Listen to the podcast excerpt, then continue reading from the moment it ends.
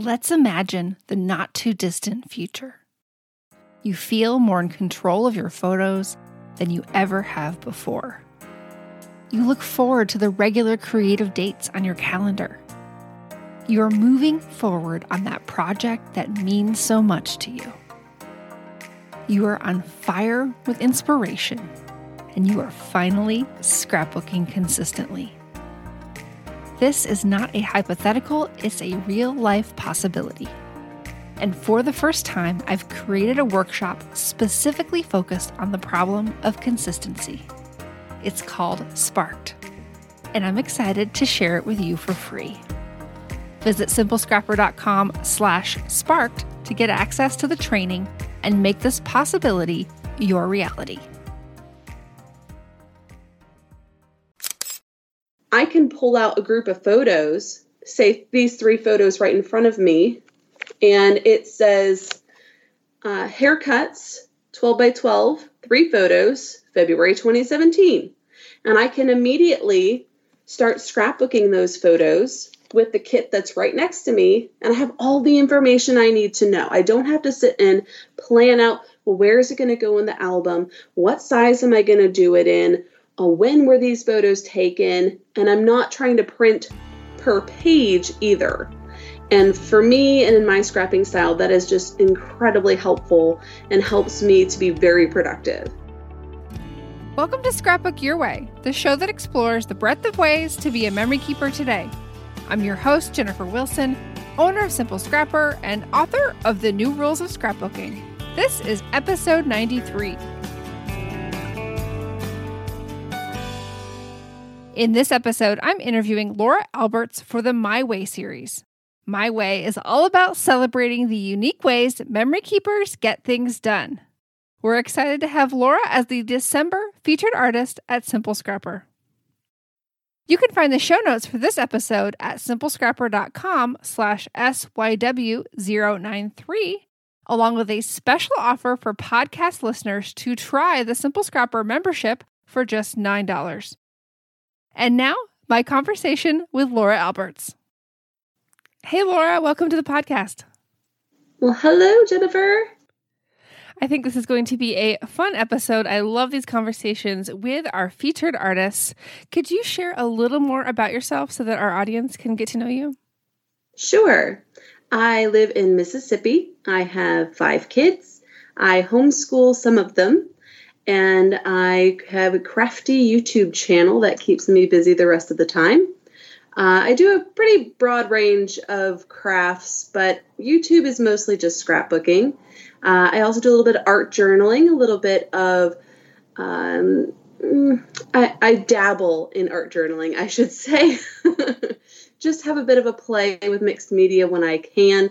But scrapbooking is pretty paper-based for me. I put in a little bit of splattering, but not heavy mixed media. I've always been pretty crafty and have been scrapbooking kind of off and on since high school. So it's been about 20 years. And very happily married. And like I said, I do homeschool 2 of my kids. And I have 5 total, 3 girls, 2 boys. And they keep me pretty busy. Oh, I bet. I bet.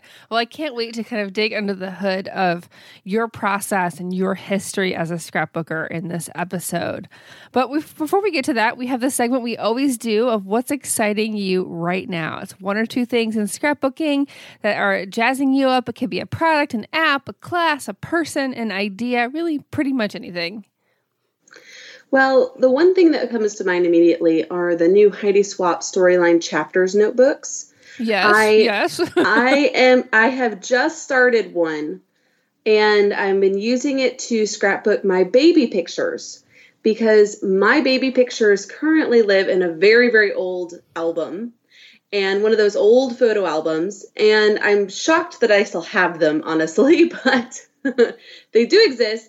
And so I've copied them, printed them a bit smaller, and I'm scrapping them in this Heidi Swapp notebook for my kids to look through because they're so accessible. You know, the giant albums for my little kids are just too big. They're just too bulky. They can't manage them. And I think they would really enjoy seeing those pictures of me as a child growing up in those more accessible little notebooks. And I really enjoyed working in them. I do a lot of smash booking. I used to do traveler's notebooks, but it was just too small of a format. And this Heidi Swapp Storyland Chapters notebook is just the perfect size. It really is. Yes. It is. It's big enough that you can get a proper layout, a couple of photos on the page, and still have a little bit of room to journal, still have a little bit of room to add in some of those little pretty things that we like to sprinkle around. Yeah, I've been loving those as well. I've been using it for journaling, but I'm seeing what others are doing and getting all these new ideas for next year. It is just a really lovely size, both for the scrapbooker to be able to be big enough, as you said, to be able to put all the things on the page, yet still small enough that it's accessible for others to view. I have definitely over the years shied away from buying more and creating more 12 by 12 albums because nobody wants to pull that off the shelf. Even I don't want to pull it off the shelf because it's so heavy. They are heavy. Yeah. They are so heavy. My older kids, I have two teenagers, and they don't mind the 12 by 12s, but my little 7-year-olds have no interest in those giant albums. I actually do 9 by 12s for them just because they're just that much more accessible to them. And they still reach for their little 8 by 8 first year album way more often than the 9 by 12. Oh, for sure. Yeah. Like I have some, little like Artifact Uprising and Blurb mini books. And that's what people actually look at is because it's, handhold size too. So yes, it's always something to think about. I think it's important to balance, your creative journey and your creative needs with the types of things that you want people to look at as well. It doesn't mean you can't do both, but it's, right. One of the factors to consider. So one of the other things we always talk about here are stories that are on our personal bucket list. So these are, maybe more important or significant. And maybe sometimes on the surface, they can even feel trivial, but they're still so critical to who you are as a person and your story. So what's one story on your bucket list, Laura? The story that's on my bucket list really isn't my story per se, but it's my dad's story. He passed away in 2015, and I have been learning so much about his childhood and what a bit of a scoundrel he was. He would get into some trouble. He was nothing illegal, but he would definitely get into some trouble. He would get into some teenage pranks and things like that. And there's so many stories out there of the things that he would get up to. But most of the people I've talked to have pretty much said he was incredibly trustworthy, a brilliant, loyal friend, that if you got into trouble, you could call my dad and he would be there in a minute to help, regardless if it was good or bad, he was there. And I'm finding it really fascinating, and I want to share those stories with my kids. And I'm finding photos, which is awesome, but it's more important to me to get actual documentation from the people who lived at that time, what their experiences were, and getting those down, because he's not with us anymore. He's shared a few of those stories. I've heard enough from him to know that he was pretty mischievous most of his life. And I think it would be absolutely hilarious to go through some of these stories and have them documented in an album the kids could look through. Yeah, I love that so much. Especially you've heard little snippets here and there, and it just has piqued your curiosity, but you want to really, let's flesh that out and let's tell the real story behind it. I'm thinking of a lot of things related to my dad as well, so thank you for sharing that. Yes. All right, so this is, of course, a My Way episode. It's all about you and your process and really what lights you up and what motivates you as a scrapbooker. So you mentioned that you started scrapbooking in high school. How did that come about? Well, there was a really nice lady at our church who ran a Creative Memories class. I think this is the beginning story for so many scrappers in the 90s. At least 50% of my podcast guests somehow starts with that story. Yes. I'm telling you, I've heard this over and over again. And I was about 16, and had gone to this Creative Memories class and was just enraptured with it. I always liked pictures. I always flipped through albums. I always was just fascinated with pictures. Had my own small, inexpensive camera even as a high schooler, and was always fascinated by pictures. And so seeing a format where I could take pictures and put them in an album in a really pretty way and also be creative.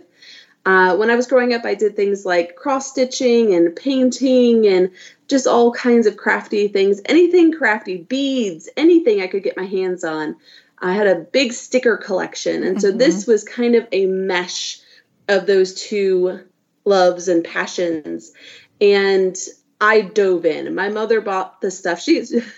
My mom is very much someone who gets excited about something, buys the stuff for it, and then never picks it up again. And so she had done that. She saw my interest as well. And so she had bought, the fancy scissors and a paper pad or two and an album for each of us. And then she did about 2 layouts and said, I don't want to do anymore. So I inherited all of that stuff right away. Had little sticker packs and all kinds of things. And I did a flip through on my YouTube channel of that very first album. And looking back at it just cracks me up. Because you can see that at first I had no idea what to do. And as you progress through the album, you realize that you can see that I'm starting to understand the balance on the pages and how things could look a little neater and more intentional rather than just cutting all my pictures into fun little shapes with those scissors and just taping everything down. I will say I had to have a pretty good adhesive because those pages are not falling apart. That's impressive considering half of my pages nowadays, the letter stickers fall off. Yes. I have some from just 5 years ago that are falling apart, but that one from 20 years ago, no. Those are going nowhere.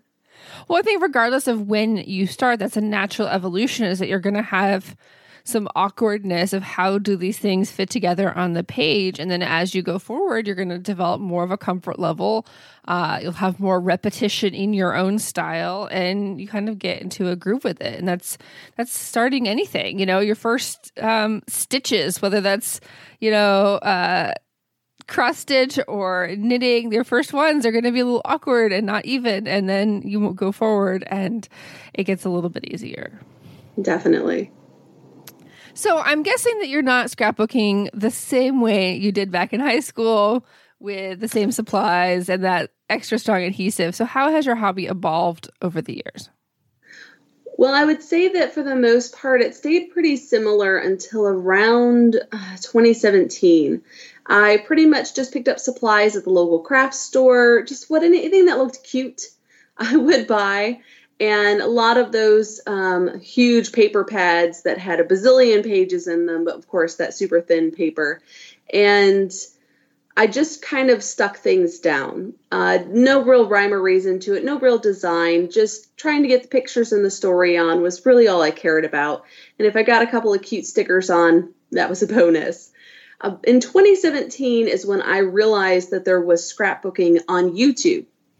And that seems kind of late to make that discovery, but I wasn't really a YouTube watcher. I'm not really a TV watcher.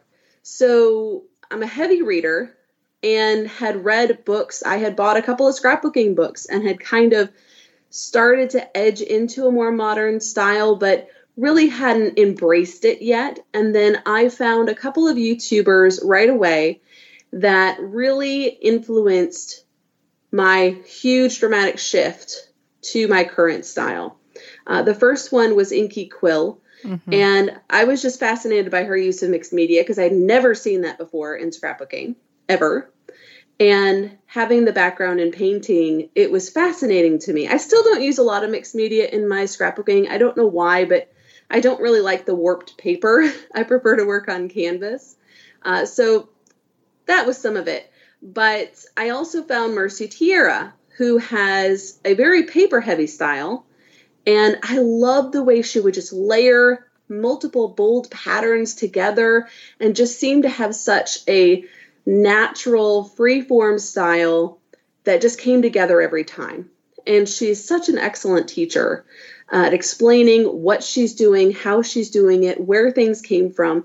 And once I discovered the world of American Crafts, I could not go back to the regular craft store stuff. Once I got my hands on some of those nice thick papers, it was all over. I think, yeah, that's a very similar story. And I think there's just, you kind of get a taste of it. And then you realize, oh, let's open that door a little bit wider. Oh gosh, there's all this here. I had no idea. And it can be a little bit eye-opening, a little even overwhelming in the beginning, but also so exciting to see there's so much possibility and so many things you still yet could create. So Absolutely. They have great channels for sure. So how would you describe your style today? And how did you feel like, you know, obviously you had, you know, trial and error, trying different things over the years. How did you realize that this was your style versus maybe other things that you tried? So I describe my style as linear whimsy, because it starts out with a linear base almost always. I'm a huge fan of grid layouts. I'm a huge fan of having a nice border or base for my photos to rest on. So generally speaking, the majority of my layouts start out with a linear style. But from there, I do a lot of different techniques to break up that linear style, to soften it, to add the curves, to add movement, to add pops of color and interest around the page, and add that little bit of interest and whimsy to it in the embellishing. I think that the easiest way to define your style is to narrow down the three things that you have to have on a page. What are the three most important things? For me, I have to have some sort of a background, whether it is a block of paper, whether it is a trail of stars with some sort of ink, whether it is occasionally a mixed media background, but quite often mine start with a block of paper. And I have to have that base before I can continue to build. And sometimes I even start with the photo and build the base behind the photo first. But either way, I have to have that linear security blanket, if you will, to get my page started. Now, the second thing I absolutely have to have on my layouts are words. And whether that is a title, there's not always a title, but quite often there are word phrases or embellishments that have words on them. I am a heavy reader, avid literature lover, and a writer. So for me, words are just such an important part of my scrapbooking. And the third thing for me are those tiny little detail pieces. For me, it's things like tiny little enamel shapes, Nuvo drops, some splattering, anything that adds those fine details that make it feel a little bit more finished. I just have to have it on every page. I'm curious if in your selection of word embellishments, so that's title pieces or little smaller embellishments, stamps, types of things, does that influence the direction you're going with your story? Because I find it does for me. And so I'm curious, are you clear on what you're doing and then you're looking for things to support that? Or as you're browsing your supplies, does that help you kind of nuance the story you're telling? Absolutely. It definitely influences what story I'm going to tell. And sometimes I'll start with a couple of photos because I do quite often do multiple photo layouts. With 5 kids, I take a lot of pictures and there's never just one, occasionally one, but not very often. And quite often there's already a story happening in the photos. But while I'm scrapping, I quite often will find either a stamp or a word phrase that triggers an idea for the journaling. Mm-hmm. And it takes that journaling a little bit deeper for me. And I think that's part of why I incorporate words is it encourages my brain to think a little bit deeper about the story I'm trying to tell. I journal on just about every single layout. And if I don't, it's because those word phrase choices have pretty much done that for me. I've pretty much covered the thoughts in those pre-made word phrases. I love that. I'm curious in your, you mentioned this like foundation that you need. Is it always something that's on top of cardstock or do you ever use pattern paper as a background? I use pattern paper about half the time as my background. Not often busy backgrounds, but usually just very simple things like grids, polka dots, stripes, just basic sort of patterns usually is what I go for. But occasionally those like pre-made mixed media looking papers, things like that, I will reach for quite often as well. But and that helps for me if I start with a pattern paper background. Sometimes that's enough of a base for me. It depends on the photos, and it really depends on the design style that I'm thinking about. Because if I'm just doing a grid layout, usually that background is enough of a base for me. I'm going to have enough linear structure in that grid that I don't really have to put down additional bases. Sure. I think this point that you've made about you need kind of this some sort of linear structure to it to kind of settle your mind in order to do later embellishing. And I think that's something that maybe other scrapbookers who are struggling to find comfort in composing pages to lean on that and to lean on grids and lines and L shapes to give that kind of foundation to your page that then you can embellish from. But sometimes if we're just trying to kind of start a little more abstract, it can be more difficult and more awkward. Absolutely. So this question is one that I'm always so fascinated by the responses, because it's not quite polarizing, but there's one huge camp of answers and then another very distant camp of answers. And so I'm curious how you stay motivated to create. Two things. One, I challenge myself constantly to try different styles. We run a scrap lift series, my friend Miranda Weber and I do on our channels twice a month, where we scrap lift different types of layouts. And she's a much different scrapper than I am. She's heavy into mixed media, heavy embellishing. And so she picks a layout once a month and I pick a layout once a month. And so we're challenging each other on that front, because I'm obviously going to be drawn to layouts that are very different than the ones she's going to be drawn to. And so that's always a push. So I'm always challenging myself in that way. I love finding challenges on Facebook or in the different groups on Facebook, different layouts on Instagram that I find inspiring and I want to try. I'm constantly challenging myself. And the other side of that is I come into my craft room every single day and do something. Even if it's just fussy cutting. I am a huge fan of fussy cutting, and I could spend my entire day and have spent the entire day just fussy cutting paper. And for me, just handling my supplies, getting into my space, being surrounded by all of the pretty things really gets me excited to scrapbook, especially if I have photos sitting out. That for me just makes me want to pick them up and start working with them right away. Yes. Definitely. You mentioned a couple different things there. The idea of having something, for me, if I go ahead and print my journaling on a background, because I do a lot of hybrid, I can't just have that sit there. Like I have to then make the page. So if I can just sit down and write something and print it out, like there will be a page that comes from that. Or if I print out a photo, like I can't just let it sit there. I have to then make the page. So there's these triggers that our brains want to be completionist about, if you will. Yes. But then also can't leave that unfinished project sitting. Yeah. And even if you have problems finishing other things, there's something about that, the starting point that really just gets your mind rolling, I think.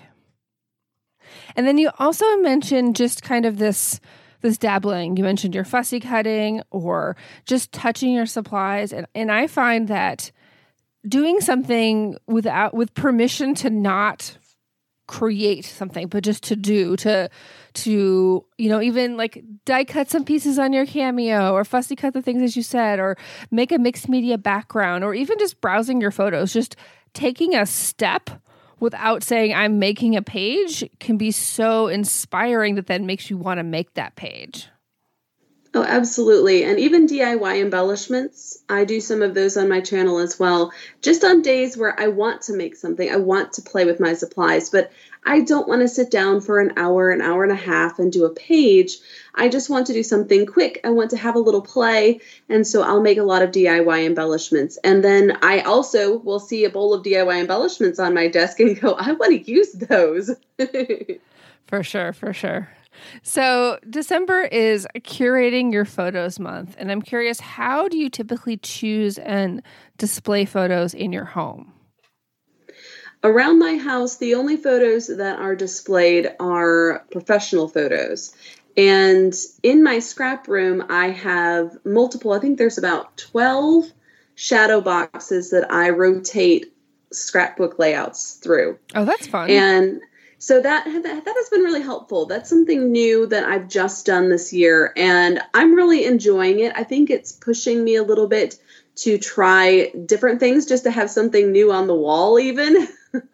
So having different color schemes, having cut files versus not cut files, grids versus not grids, and really just trying all of my different go-tos and seeing how I can stretch myself a little bit further. Because even in the last 3 years, I've seen such a dramatic change in my scrapbooking that it's kind of fun to see some older layouts up there and then some newer ones. And it inspires me to see, oh, how much further can I stretch my scrapbooking and how much will it change in the next 3 years? Well, I think that's an important inspiration point is the idea of this challenge and growth and, you know, you're on this journey. It's not about getting to the end because we're never going to catch up with our photos, but how can we use this hobby as a tool for stretching and developing ourselves, you know, just individually. Right. So let's dig more into things that you are loving right now. You've mentioned that you dabbled in traveler's notebooks, but the Heidi Swapp storyline is a little bit bigger size. What are kind of the formats and sizes that you love in general? I do a lot of 12 by 12 and 9 by 12 on my channel, and then I do a little bit of 6 by 12 as well. When you go through my albums, and I've done a lot of album flip throughs because people just love to see it, and I understand. I love seeing albums too. It's a big mixture of sizes, pocket pages versus full pages, and 6 by 12s versus 9 by 12s versus 12 by 12, just because I think it's really interesting to have that different size. It makes it feel a little bit more interactive, and I really enjoy that. But I also find that when you pop a 6 by 12 into a larger album, it causes you to stop. You might be flipping and flipping and flipping, and then all of a sudden there's this small insert. And it makes you stop. It catches your attention.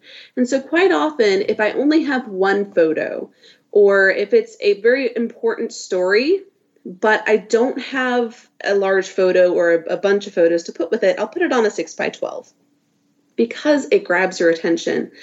And I try to make it so that it makes you pause and read it. Because, well, wait, why is this one smaller? Why is this one different? And it just makes it stand out. And I think that's a lot of fun to have that variety in an album. And it's something that I have watched my children do when they're flipping through.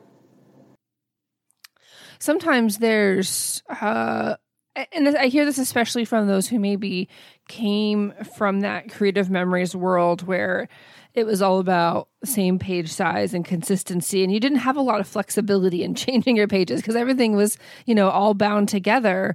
And I think that there's this trend more towards different sizes in an album because it does create that visual interest. It also gives you some creative flexibility to do something different and play with sizes and shapes differently. And I think I definitely do that, and I love having different sizes. 6 by 12 is one of my favorite sizes, and I wish they would make more 6 by 12 albums because I would love to do more albums in just that size. Absolutely. I've just found the 6 by 12 pocket pages and have been popping some of those in because quite often if I make a pocket page, I don't necessarily have a plan for the back.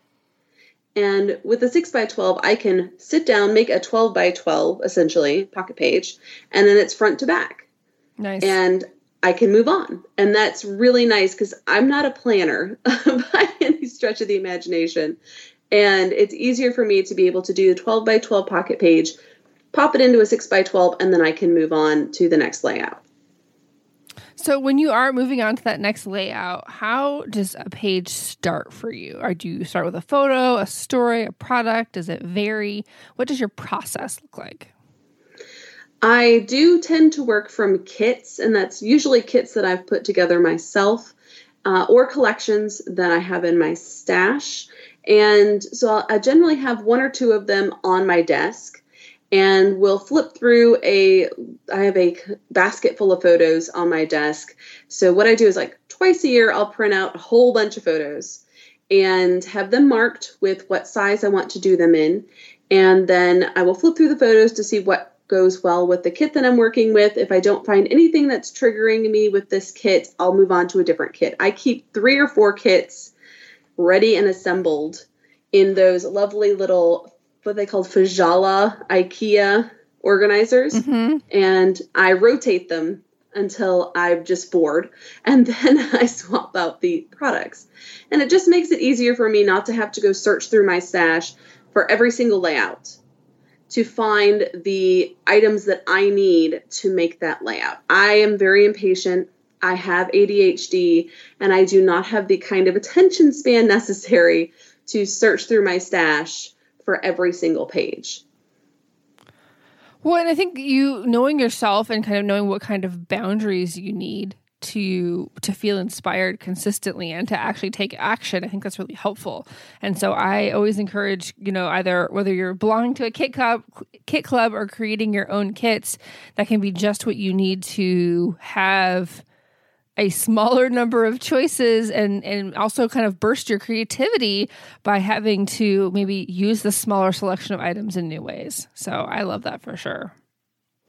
Now, specifically to the products you're loving, you mentioned how much, kind of American Crafts kind of opened your eyes to the world.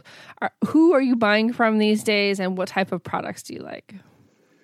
I discovered Cocoa Vanilla Studio a couple of years ago, probably via Inky Quill, and absolutely fell in love with their collections. Every single time they come out with one, I had to have it. And being from Australia, they're not easy to get a hold of, especially here in the U.S. They're getting a little easier. I'm finding a few more resources for them. But they really changed the way I looked at scrapbooking supplies and how I rate my favorites in scrapbooking supplies. Because initially I found American Crafts and just started buying all the things. And in 2017, probably doubled my stash because I was so excited about all this new stuff. And when I found Cocoa Vanilla, it was such a different type of creating. It's more of a watercolory, floral-based type of collections, as well as some very themed boy collections. And it was just something that really triggered in my brain that, wait, I need to narrow down what do I really like in a scrapbooking collection. What am I looking for? What makes me want to pull it out and work with it right away? Because I was finding myself being drawn back to those Cocoa Vanilla collections and ignoring the rest of my stash. And so what it helped me to do was to narrow down, okay, I'm having a passionate response to these Cocoa Vanilla collections. What else causes that response? What else is drawing me in? And I started to realize that I really like Pink Paislee. I really like Pinkfresh Studio. And I'm also realizing I like white-based collections. I don't like vintage. I don't like cream. I don't like off-white even. I like white-based collections.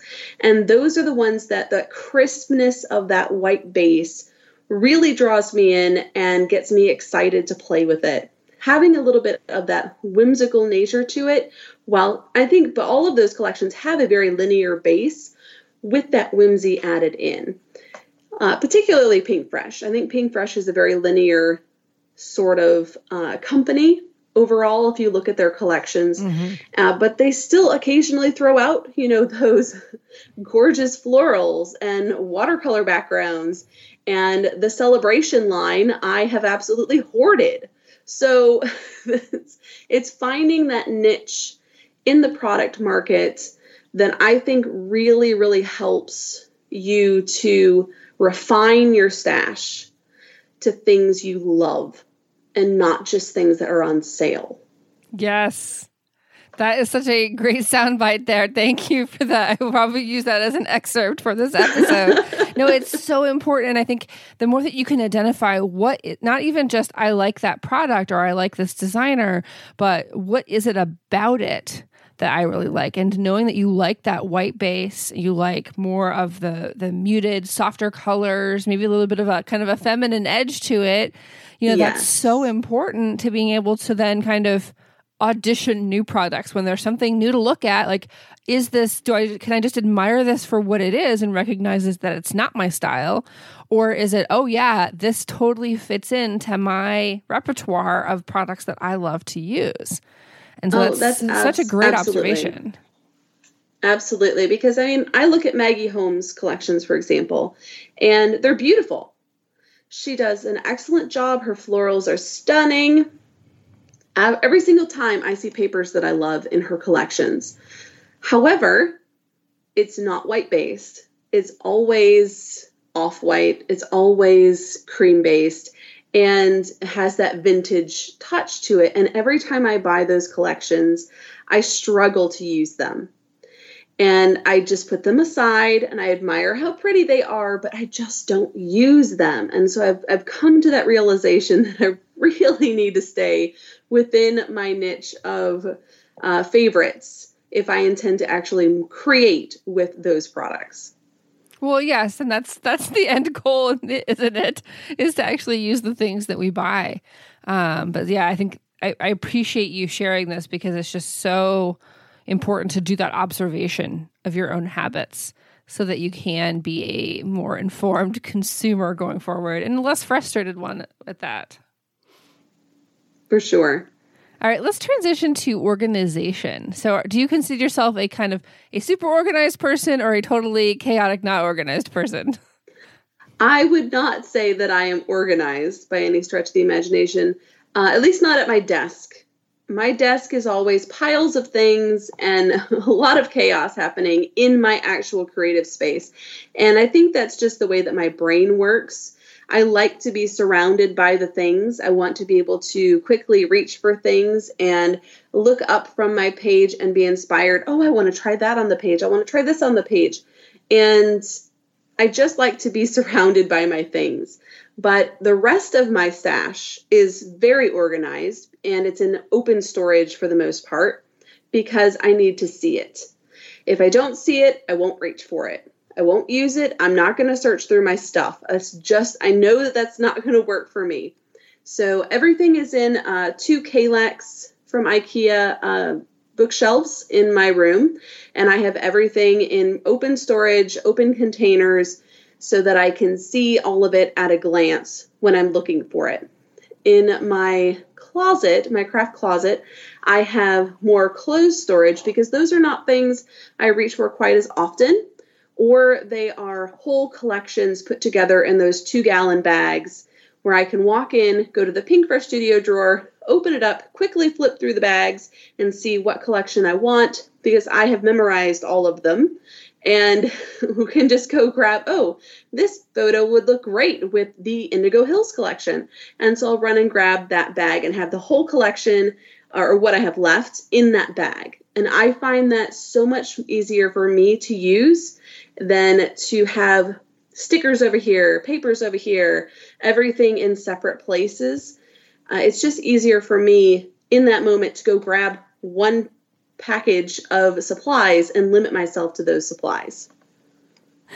Well, it sounds like you found a system that works for you, and maybe you are kind of just, you're organized enough so that you're productive, and that's really what's most important. It's not about having like super fancy display storage and, you know, having this, you know, hyper organized system. If you can't find anything, it doesn't mean anything at all.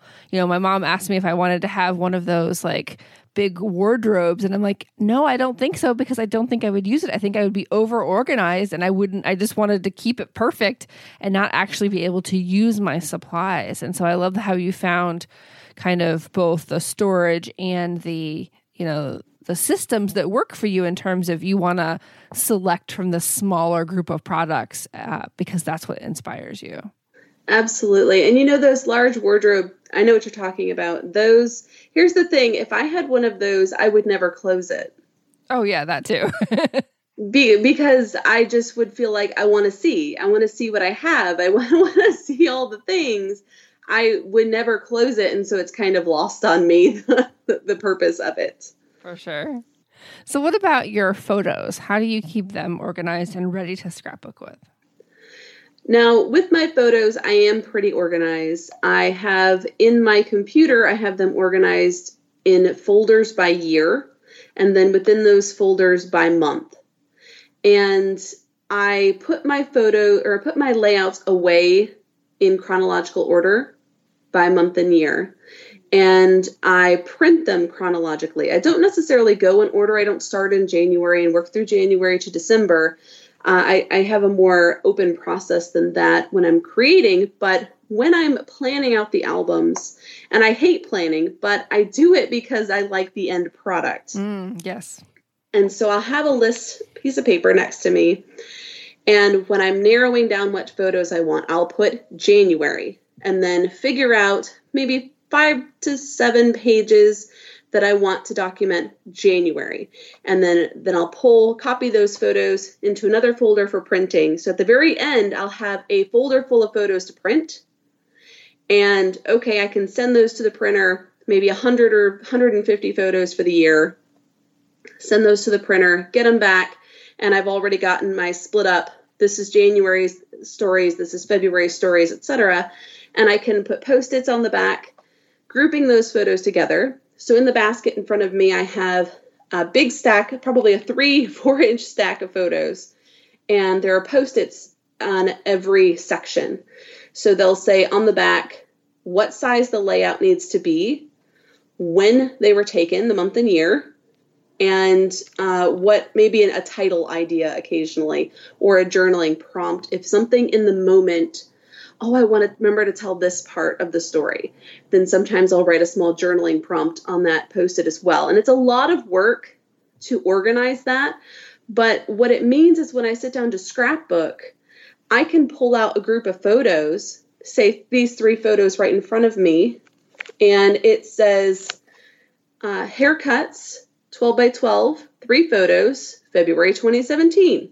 And I can immediately start scrapbooking those photos with the kit that's right next to me. And I have all the information I need to know. I don't have to sit and plan out, well, where is it going to go in the album? What size am I going to do it in?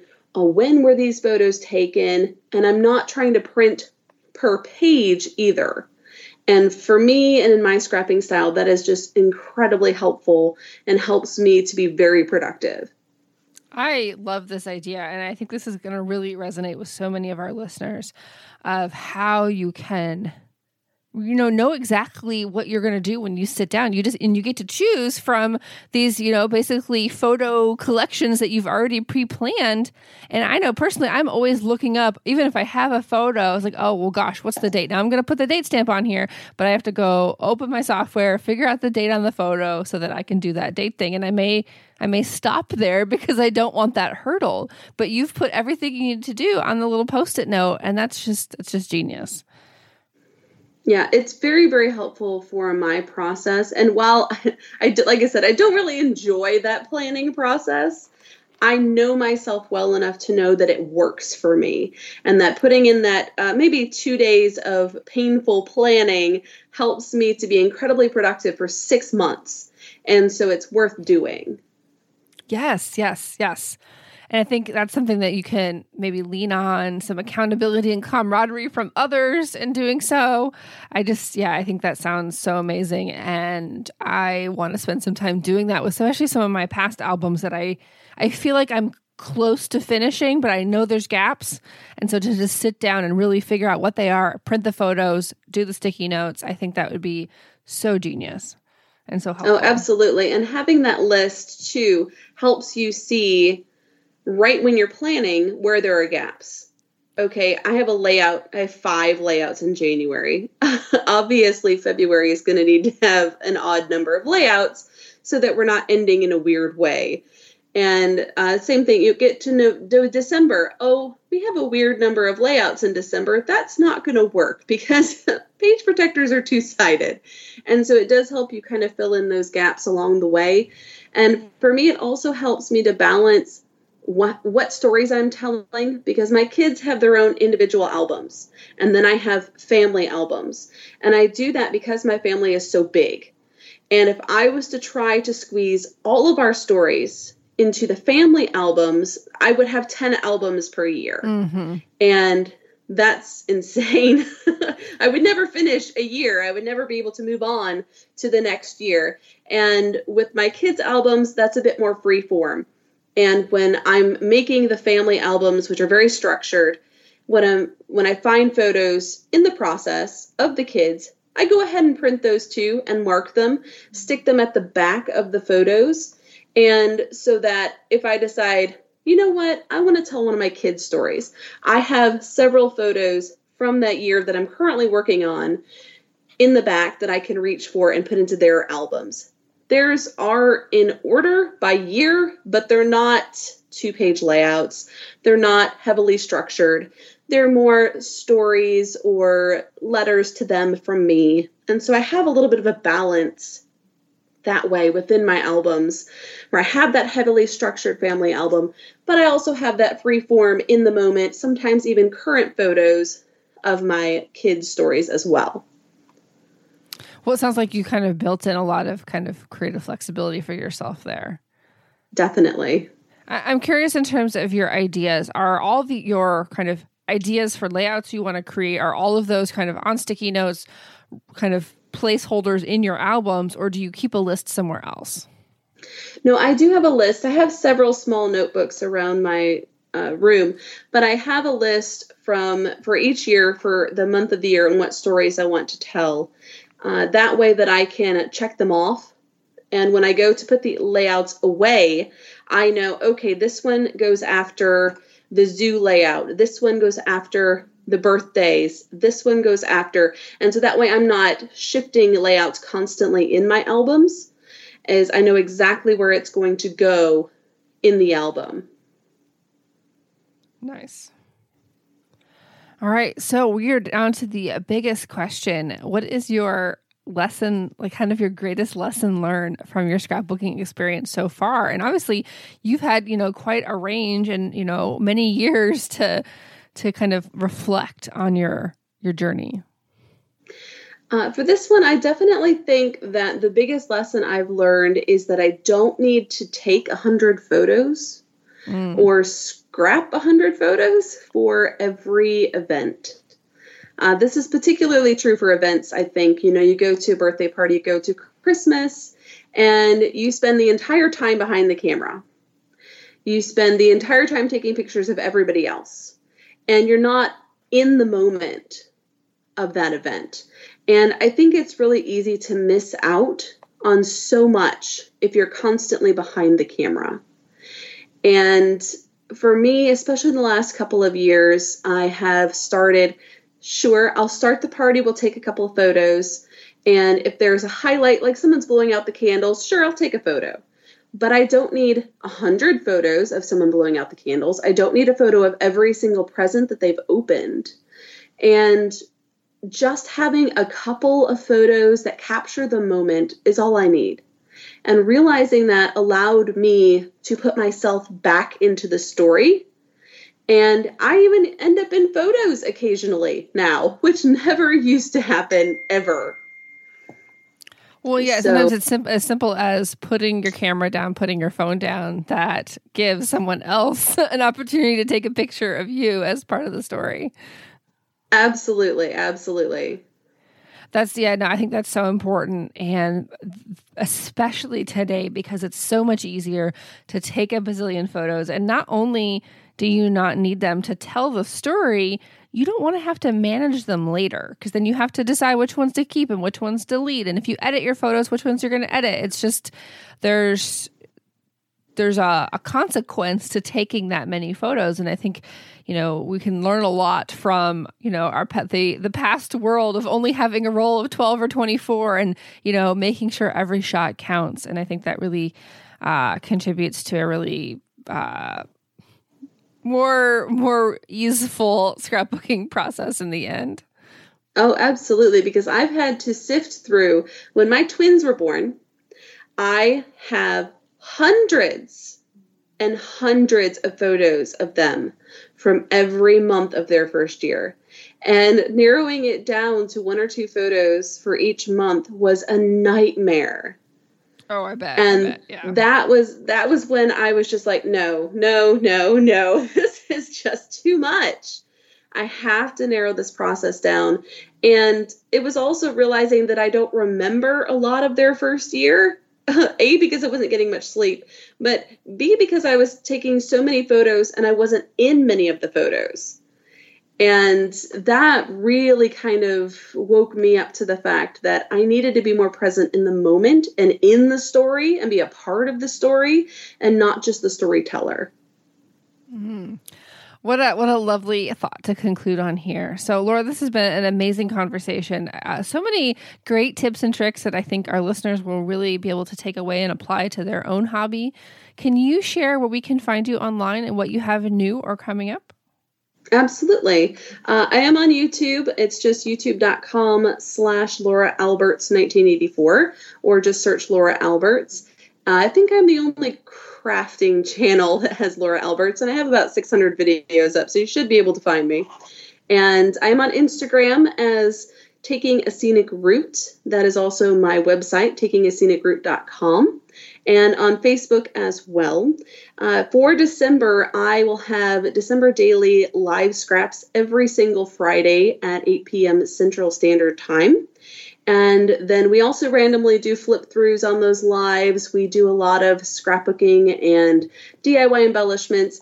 And then I post 3 to 4 videos a week on my channel. Oh, sounds awesome. We will definitely include the link to your channel and any other information we have about you in the show notes below, your Instagram and all that. This has been so delightful, and I can't wait for our community to get to know you better during December, your featured artist month. Again, thanks, Laura. Oh, thank you so much for having me. And everyone listening, please remember that you have permission to scrapbook your way.